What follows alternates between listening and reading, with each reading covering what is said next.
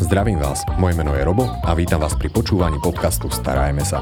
Podcastu, ktorý je venovaný všetkým milovníkom zvierat, kde si pravidelne pozývam rôznych hostí, s ktorými rozoberám zaujímavé témy zo sveta chovateľstva. No a nie len toho, pretože dneska sa budeme rozprávať o... Ako som počul, že o najnovších a veľmi obľúbených domácich nových a, zvieratkách. A to sú teda dažďovky a dnešná téma bude celkovo vermikompost a vermikompostovanie. Dúfam, že som to správne povedal. A našim hostom je Michal Vavrík, ktorý je zakladateľ občianskeho združenia Kompostujme.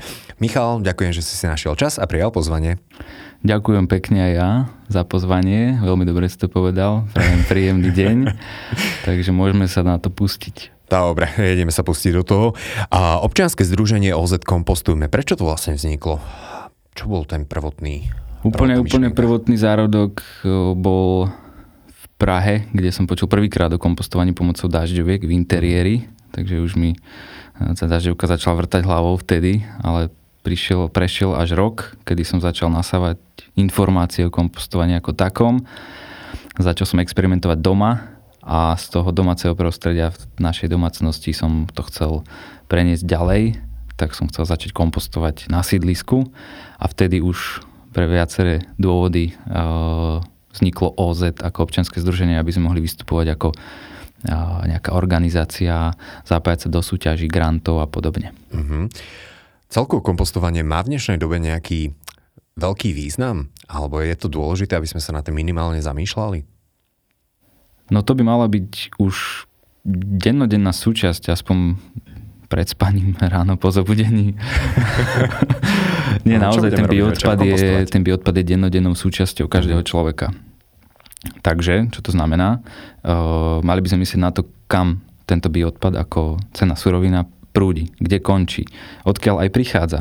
Hej, je to jedlo a my to jedlo dávame do koša a potom ide na skladku alebo ho spalujeme. Takže áno, treba sa zamýšľať nad tým a ideálne aj niečo preto robiť. A opäť poviem, že to ideálne, keď ten bioodpad vznikne v jednom mieste, ideálne sa v ňom aj spracuje a ideálne sa aj využije zase naspäť ako mm-hmm. hnojivo do pôdy. Uzatvárame tým kolobeh bioodpadov, ktorý sa týka každého človeka na jednom mieste. Mhm. Pekne povedané. A my sa tu rozprávame teraz o kompostovaní, ale napriek tomu budeme sa baviť o vermikompostovaní alebo vermikomposte. Čo je tam ten hlavný rozdiel? Alebo je v tom vôbec nejaký rozdiel? Je tam ten vermi. Lebo latinský... Ďakujem. Uh, latinský červ je vermes, uh-huh. takže vermikompostovanie je kompostovanie pomocou dažďoviek a oproti tomu tradičnému kompostovaniu, ktoré poznáme najčastejšie zo záhrady, kde tiež prichádzajú nejaké dažďovky, ale keď sa bavíme o kompostovaní v interiéri, tak najčastejšia a najbližšia technológia, najjednoduchšia technológia sú práve tie samotné dažďovky. A keď už využívame ich potenciál naplno, tak už hovoríme o vermikompostovaní a teda hlavným spracovateľom toho bioodpadu je dažďovka. Uh-huh. A ty poviem, že sú v tom teda aj výkonné, keď teda to naberá, tak by som povedal, že aj na popularite v dnešnej dobe. Využívajú sa tie naše štandardné dažďovky, ktoré si dokážeme uloviť na záhrade, alebo sú aj nejaké špeciálne druhy, alebo ich viac? Dažďoviek je veľké množstvo druhov. Tu lokálne poznáme tie naše zemné, čo vybehnú po daždi na chodníky. Tie síce tiež jedia organické zvyšky a premeniajú na určitú formu hnojiva taktiež, ale tie, čo využívame v interiéri, poznáme pod názvom kalifornské dažďovky, čo je názov, ktorý sa tu zaužíval už tridsať rokov dozadu. A sú z Kalifornie? A je možné, že nejaký druh, už aj o tom sme sa dočítali a dozvedeli, že bol šľachtený a tvorený za účelom zefektívnenia schopností týchto dažďoviek. Avšak doteraz som nedostal ten certifikát o pôvode o dažďovkách. Hej, nemajú tvoje dažďovky rodové. Takže... Hej,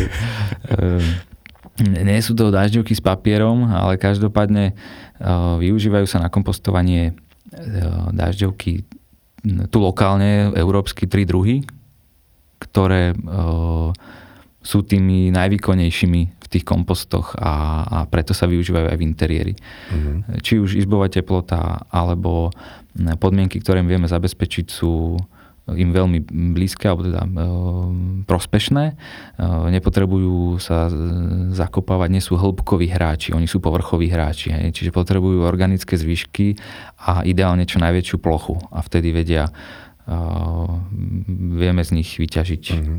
No, Čiže no. hlavná reč je teda o tých kalifornských dažďovkách mm-hmm. a oni sa dokážu vyskytovať aj u nás takto bežne v prírode, alebo že vyslovene, že to sú tie špeciálne druhy, alebo druh, ktorý máme u seba vo vermikomposte. Vermikompostéri. Tak. Bežne v prírode sú dažďovky, ktoré sa nahromadia v rôznych organických zvyškoch, v kopách, lístia, hnoja, v kompostoch. Tiež postupne tam prichádzajú tie dažďovky, ktoré to majú najradšej. Špecialistky. Špecialistky na kompostovanie, áno. A o,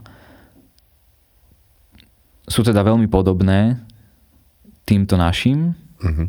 a preto sa využívajú v tom interiéri, lebo im to skvele ide. Jednak rozmnožovací cyklus, uh,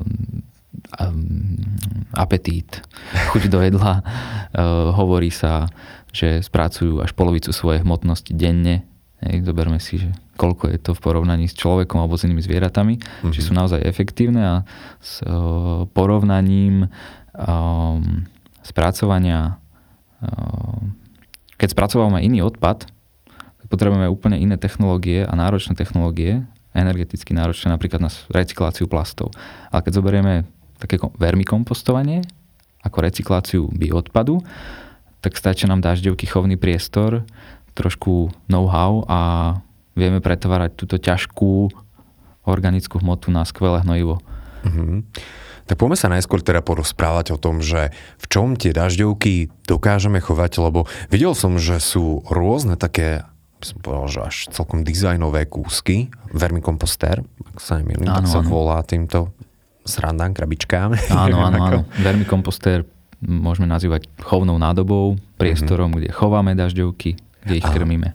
Je tam dôležité dodržiavať určitú, dajme tomu, že minimálny rozmer, aby sa tie dažďovky cítili dobre, lebo toto je bežná vec, ktorú riešime z hľadiska chovateľstva, že rozmer, ktorý je minimálne potrebný, preto zvieratko ideálne samozrejme viac. Sú dažďovky v tomto smere skromnejšie, alebo tie kompostery dokážu byť dva až tri litrové, alebo naopak aj päťdesiat litrové, neviem, aké sú tam rozhrania. Mm-hmm. No, neviem, ako sa dažďovky cítia v takej krabičke od zmrzliny, ale darilo sa im aj tam. Ja som robil taký pokus, že som z vajíčok si vychoval dospelé jedince v krabičke od zmrzliny. Mm. A mal, všetko záleží od tej plochy, v ktorej fungujú. Na tú plochu sa oni namnožia na maximum a pokiaľ im nenarušíme to prostredie, tak fungujú skoro ako perpetuum mobile. Takže keď im tú plochu budeme postupne rozširovať, môžeme zväčšovať aj populáciu a tým pádom aj tú kapacitu spracovania. A keby som to mal pretaviť na nejakú priemernú domácnosť, tak áno, môže byť nejaký rozmer, že skôr chceme uspokojiť potreby toho, tej rodiny, že teda pravidelne varia, alebo sú to vegáni, vegetariáni, tak tá plocha chovná sa zvyšuje. To, čo je navrhnuté, tá dizajnovka, ktorú asi najviac ľudí pozná, tak je pre takú priemernú rodinu, ale nemôžu dennodenne variť, lebo naozaj už to potom nestíhajú tie dažďovky. Konkrétne rátame okolo dva kilogramy bioodpadov, že vedia spracovať týždenne, keď sú rozmnožené na maximum. A ak si to zoberieme, tak to nie je zanedbateľné množstvo. Nie, nie, práve že vôbec. dva kilogramy to je slušné. Uh, áno, a ešte tým, že vďaka dažďovkám sa ten objem redukuje na desať až pätnásť percent, z toho, výstup, z toho vstupu na ten výstup, tak sa tam toho zmestí napriek tomu, že sa to nezdá, naozaj veľa. To mm. sú desiatky litrov košíkov bioodpadov a um, už len um, stačí um, odoberať hotové hnojivo a neustále krmiť a vlastne ten proces vie fungovať skoro do nekonečna. Kým takže, to človeka neumrzí. No. no, takže sú tam nejaké teda produkty. Čo by mňa zaujímalo, ten kompostér, uh, videl som, že ľudia to majú v domácnostiach, ale dokáže sa človek dať aj že na balkón alebo na terasu. Mal by mať nejaké také špeciálne umiestnenie a hneď potom bude mať ešte jednu takú otázku ohľadom zimných mesiacov. Mm-hmm, ale dobre, mm-hmm. najskôr začneme s tým, že umiestnením áno, v rámci domácnosti. Uh, kdekoľvek v interiéri, kde vieme celoročne udržiavať teplotu okolo dvadsať, dvadsaťdva, dvadsaťpäť stupňov. Je toto najideálnejšie, vedia fungovať aj do pätnásť, aj do tridsaťpäť. Dá sa to aj na balkóne, avšak v lete môže byť problém cez tridsaťpäť, priame slnko takisto, čiže nie je južný balkón, aj keď mám osobnú skúsenosť, že aj na polojužnom balkóne zatienený komposter vydržal a dažďovky v ňom tiež. Sú už aj e, skúsenosti, že človek vie ich trošku schladiť bioodpadom vychladeným z chladničky, prípadne zmrazeným z mrazničky, hej, že už naozaj, keď je to ako domáce zvieratko, tak hľadáme e, cesty, ako už, už sa s ním tak trošku hráme a, a hľadáme ako to, čo najviac možno spríjemniť tým dažďovkám, že mm. či teplota, či vlhkosť, mm. či vzduch. Mm. A ak to teda správne chápem, tak nie je úplne najvhodnejšie tie dažďovky mať aj v priebehu zimných mesiacov, dajme tomu, že na balkóne vo vermikompostéri. Presne tak, to vôbec, lebo už keď ideme pod desať stupňov, tak už e, začínajú spomaľovať svoju činnosť a teda až, až hibernujú, zastavujú. Mm. Takže do tých desať dvanásť je to ešte ako tak, že ešte niečo spracujú. No a nie je problém premiestniť kompostér, akurát počasie môže mať naozaj že slušnú váhu, takže odporúčame jedno stabilné miesto celoročne, prípadne teda dve, že sa to môže meniť v priebehu roka. Čo by ešte ľudí určite zaujímalo, pretože bioodpad je odpad, ktorý je cítiť. Čo si budeme vravieť, jeden z mála, plastové fľaše nie cítite, ale tak tieto zase pocíti naša príroda a mnohé iné organizmy. A je cítiť vermikompostér? Že keď už vyslovene dáme ten bioodpad a k tým dažďovkám a zakrieme to, lebo má to asi nejaký vrchnáčik? Áno. Môžeme to rozdeliť na, či je cítiť ten bioodpad, ktorý tam akurát dávame. Záleží, v akom je stupni rozkladu. Keď si ho niekto nechá úplne že prehniť, tak to nemusí byť fajn. Mm. Ale keď je trošku nahnitý, načatý, je to dokonca lepšie pre tie dažďovky. Uh, rýchlejšie sa do neho pustia. Potom, keď my ľudí učíme, aby bioodpad, ktorým zakrmia dažďovky, aby zakrývali tzv.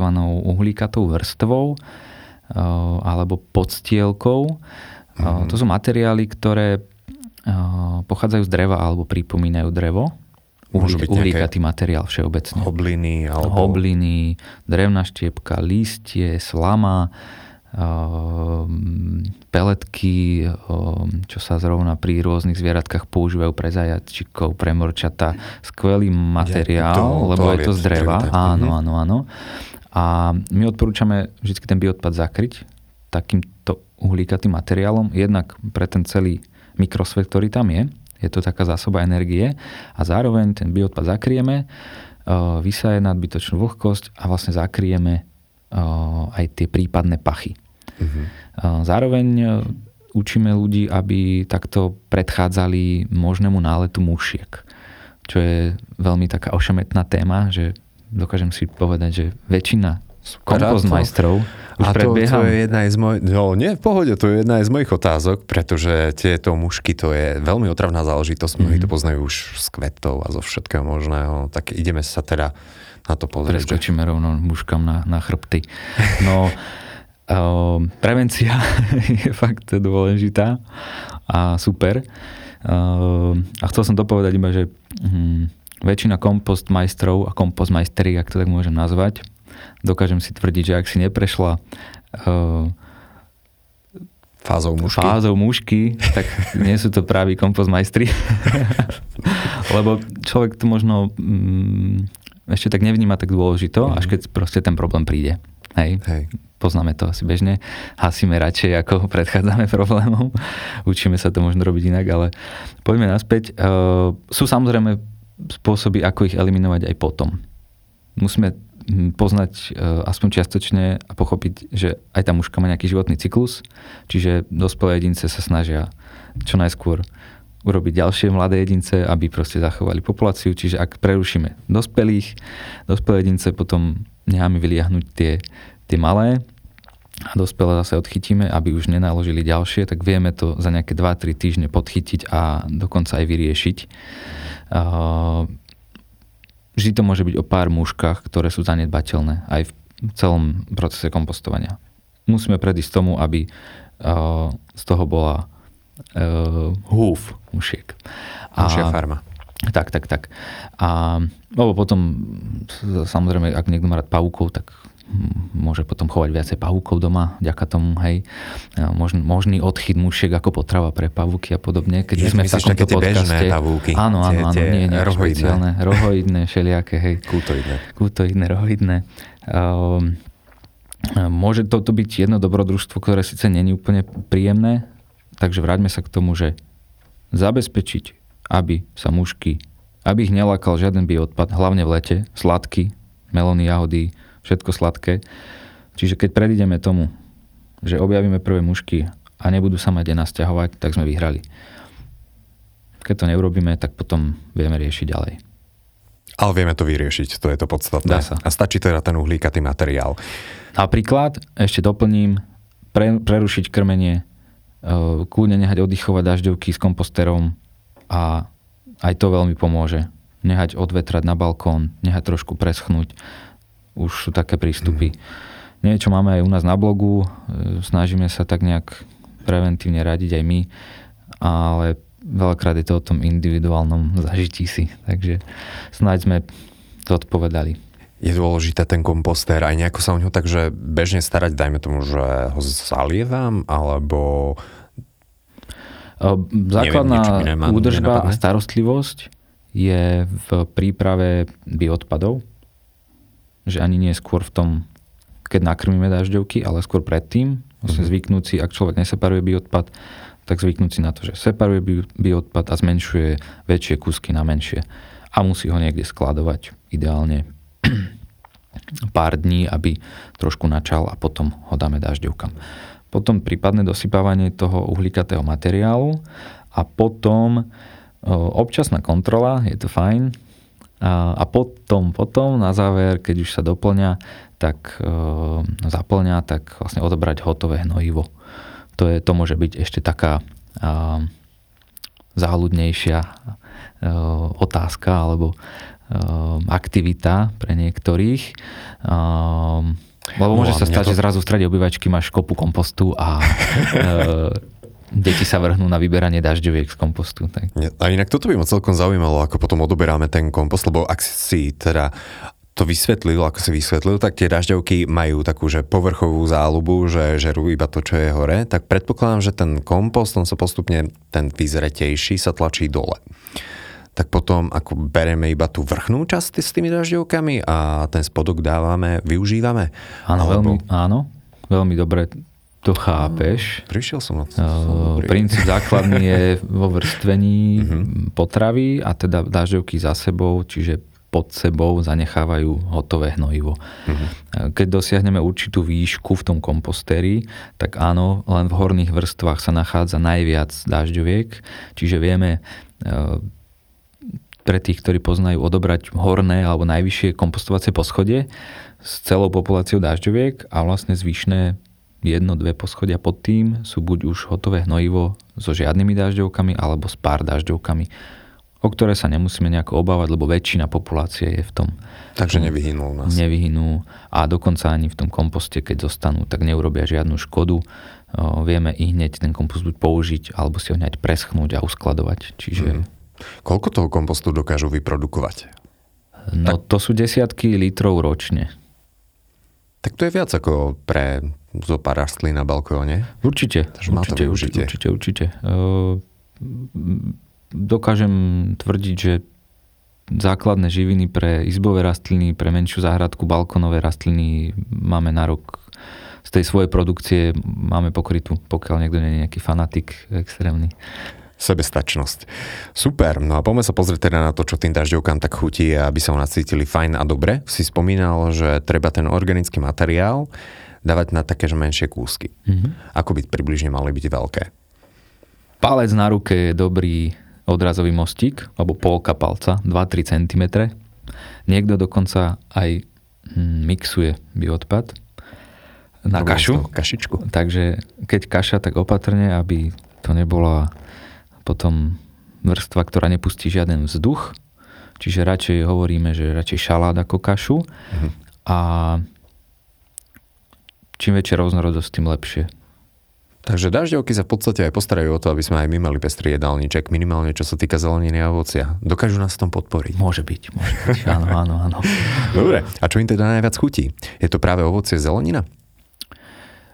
Uh, áno, to musím povedať práve preto, že všetko rastlinného pôvodu patrí do vermikompostéru, uh-huh. ale môžeme vytriediť ešte z týchto druhov uh, také tie dužinaté, šťavnaté, v lete melóny, tekvice, cukety. To ide, to ide akože perfektne, že to majú veľmi radi, tam sa vedia dobre nasťahovať.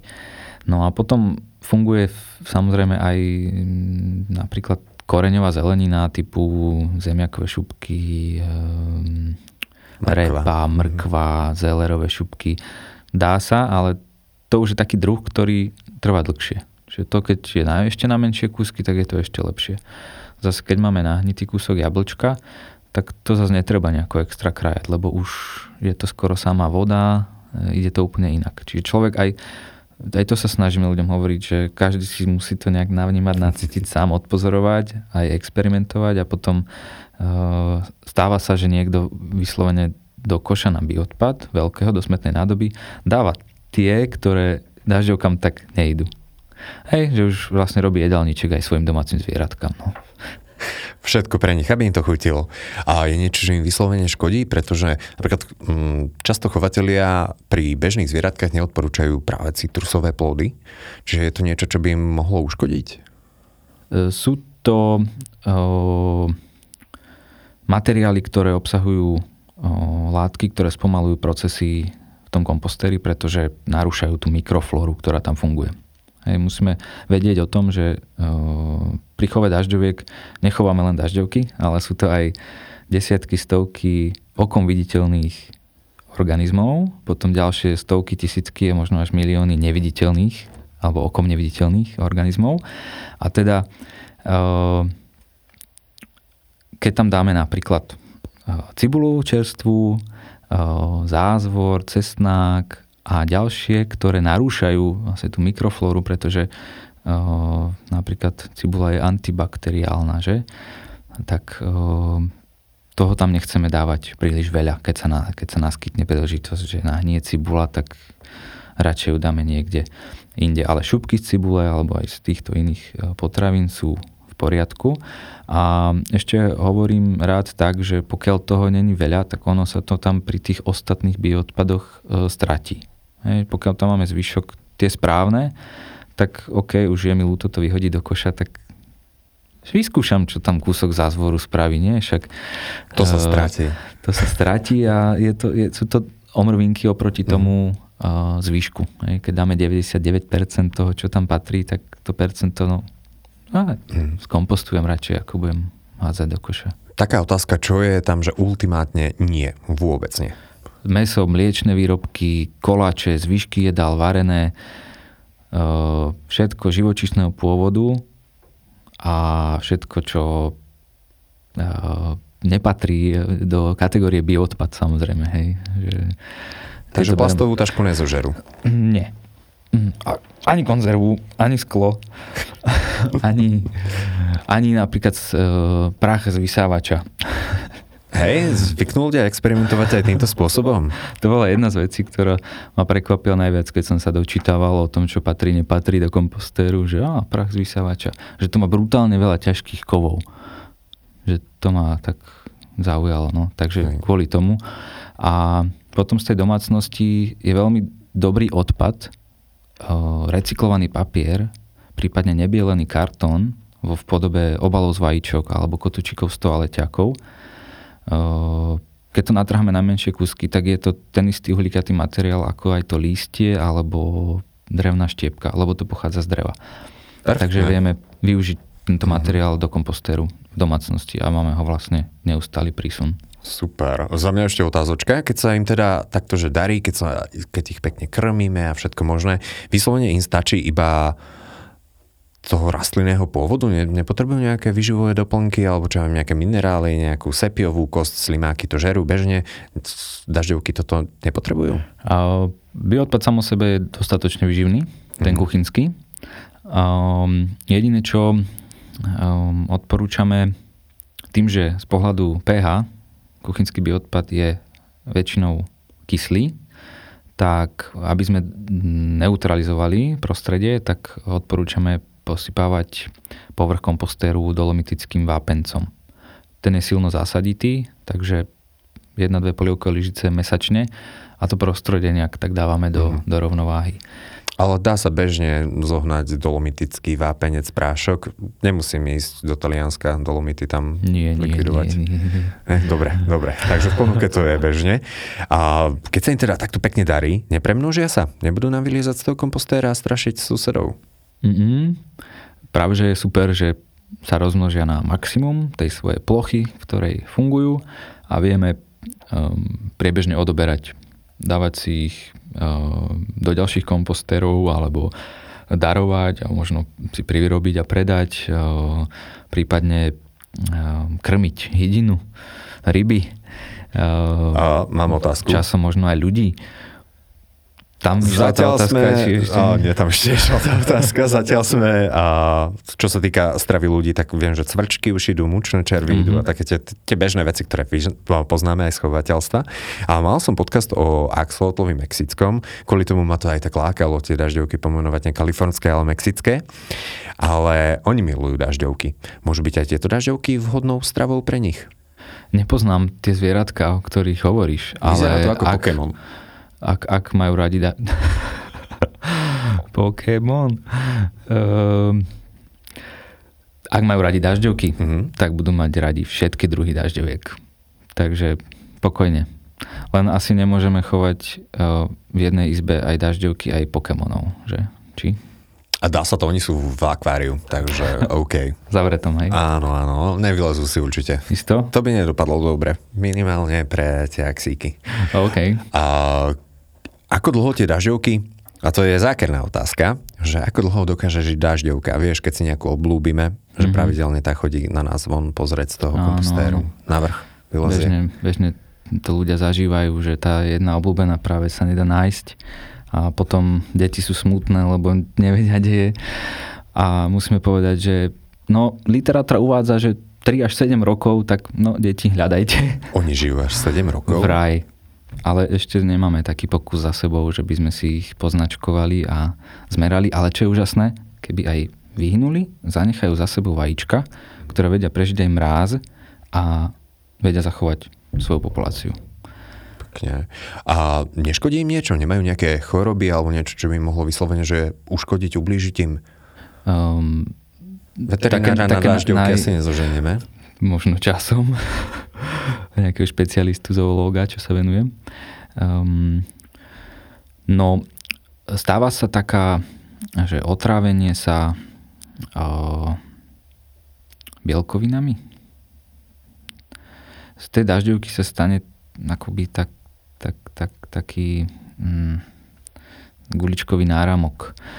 Ono niečo sa stane, že črevá začnú z nejakého dôvodu, že majú niečoho veľa mm-hmm. praskať a ona normálne tak akože um, pomaly to prestane dávať. Mm-hmm. A, ale človek to vie um, odsledovať. Je to veľmi ojedinelé, takže není to, že uh, v základnej príručke na toto Na toto si netreba dávať pozor, ale človek môže rozpoznať, že tie dažďovky sú nejaké iné a vtedy je to ako indikátor.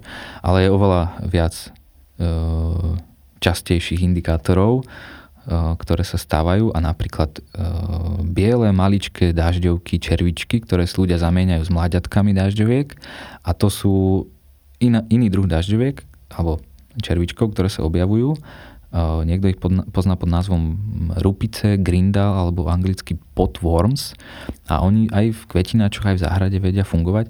A oni sú indikátorom práve toho zníženého pé há, o ktorom som hovoril predtým. Že keď už ich je dosť veľa v tom kompostéri, tak vieme, že to pé há je znížené a je dobré ho dať zase hore. Ale to je tak asi... Ale to je pekné, to sa mi páči, že to je také ako akvárium, že jednoducho treba to sledovať a keď sa tam objavia prvé známky niečo, tak treba určitým spôsobom zasiahnuť, niečo obmeniť. Nehovorím, že nejaký mm, zásadný krok, ale týmto spôsobom to ide. Pekne. Ja som videl v podstate aj stánok s tými dažďovkami na agrokomplexe tento rok. Myslím, že tam bol nejaký smajlík vytvorený z cukety, tak už mm-hmm. mal také vyžraté oko. A že chutilo im to, chutilo im to, ale čo sa mne páčilo, tak a si tam mal aj zvlášť takú nádobku, že kde si ľudia mohli pozrieť, ako tie dažďovky vyzerajú, tak aj v tom som sa už hrabal, takže Aha. viem, ako vyzerajú dažďovky. Dá sa to, neškodí im to, či máme im dať pokoj zo začiatku? Radšej aj zo začiatku, aj, aj vždy. Neskôr. Ono... sú také tvory, že nemôžeme si ich moc pohľadkať a vybrať, ale tak tých pár kúskov to zvládne za tú dobu. Tým, že nemajú radi svetlo, tak ako náhle otvoríme, tak tie, čo sú trošku na povrchu, hneď zaliezajú nižšie, mm-hmm. čiže ani sa netreba obávať, že, že by vychádzali von, lebo svetlo nemajú radi. A tomu možno tkvie tá najväčšia starostlivosť, že neprepadnúť strachu a panike, keď zrazu sa nám tam na jednom mieste na jablčku premnožia pôdne roztoče, hej. Proste je to jeden z tých živočíchov, ktoré, ktoré okom vieme vidieť a proste sa im zadarilo a sú tam chvíľu premnožené. Stačí trošku pozmeniť niečo v tom prostredí, keďže je maličké to prostredie, ak, akýkoľvek zásah človeka robí veľké zmeny vo vnútri, takže znížiť vlhkosť, prevetrať, zakrmiť, rozhrabať trošku po povrchu a vieme vlastne trošku to tam narušiť a zase si to ide nejakým svojim životom.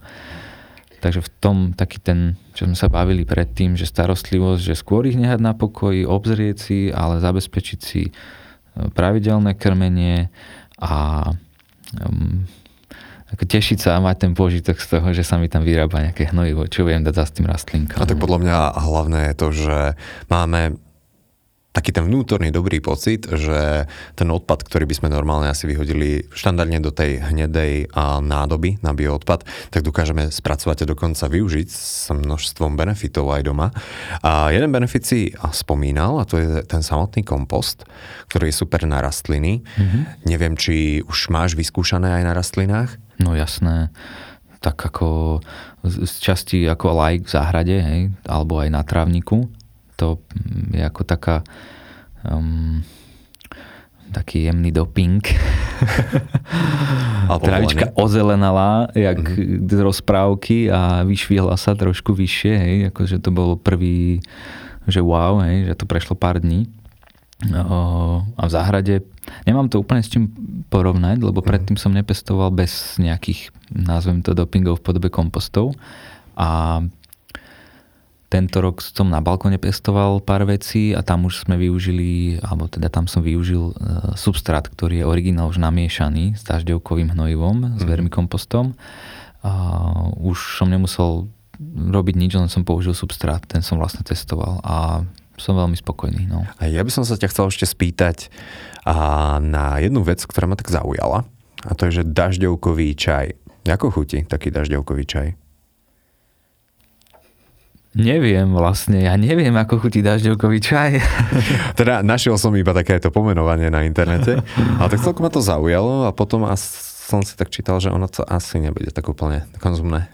Nie je to konzumné. Pre nás iba pre rastlinky. Mm-hmm. A opäť je to tu zaužívané z, zo zahraničia, že warm tea alebo warm juice.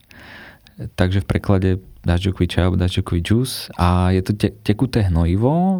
Vlastne je to výluch tých dažďovkových výkalov. Toho vermikompostu. To, čo z dažďoviek vychádza, to je to hnojivo, ten vermikompost. A keď ho vyluhujeme do tekutiny, do vody, tak máme dažďovkový čaj. Mm-hmm. Nie je to z dažďoviek, nepije sa to, je to z, z, z výkalov dažďoviek. No. Však kto by povedal, že výkaly dažďoviek sú natoľko prospešné, že máme aj čaj a dokonca ja som vedel, že už to existuje, Nedávno som našiel už produkty kozmetické z extrahované z dažďovkových výkalov.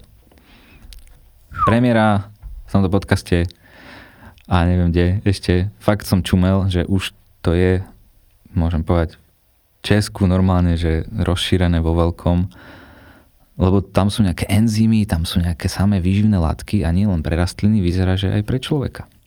No, a nevieme, čo sa jedného dňa k nám dostane. A ako to môže byť prospešné. No, no, no, no, no.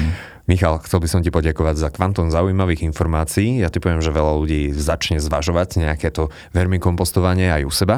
V každom prípade, ja čo som to počul, tak samé benefity. No a na záver, každý host má možnosť dať tip, radu alebo nejakú zaujímavú myšlienku pre našich poslucháčov. Takže čo by to bolo z tvojej strany? Ešte aby som aj ja poďakoval za príležitosť. A ja ďakujem, že si si našiel poprosil čas. Poslucháčov, že bavte sa o tom, čo vás baví a o tom, uh, že treba kompostovať, lebo ste počuli, aké benefity. Uh, ale samozrejme je to dôležité aj pre prírodu, pretože bioodpad sa nepreváža, neskladkuje a podobne. A na záver tip, uh, tak prvý krok, urobte prvý krok. Aspoň začnite separovať bioodpad do tých hnedých nádob, keď ešte tak nerobíte. A ak už robíte, tak skúste si z neho spraviť prvé hnojivo, ak pestujete. Ak nepestujete, začnite pestovať. Izbové rastliny. Napríklad, aspoň. Tak. Stačí. Toľko typov. Ďakujem okay. za príležitosť. Tešilo ja ma. Našim dnešným hosťom bol Michal Vavrík. Počúvali ste podcast Starajme sa s Robom Šemerom a ak sa vám tento podcast páčil, môžete sa prihlásiť na jeho odber v aplikáciách Apple Podcasty, Google Podcasty, Spotify, rovnako nás nájdete na YouTube a všetky nahraté časti nájdete aj na internetovej stránke starajme sa bodka es ká.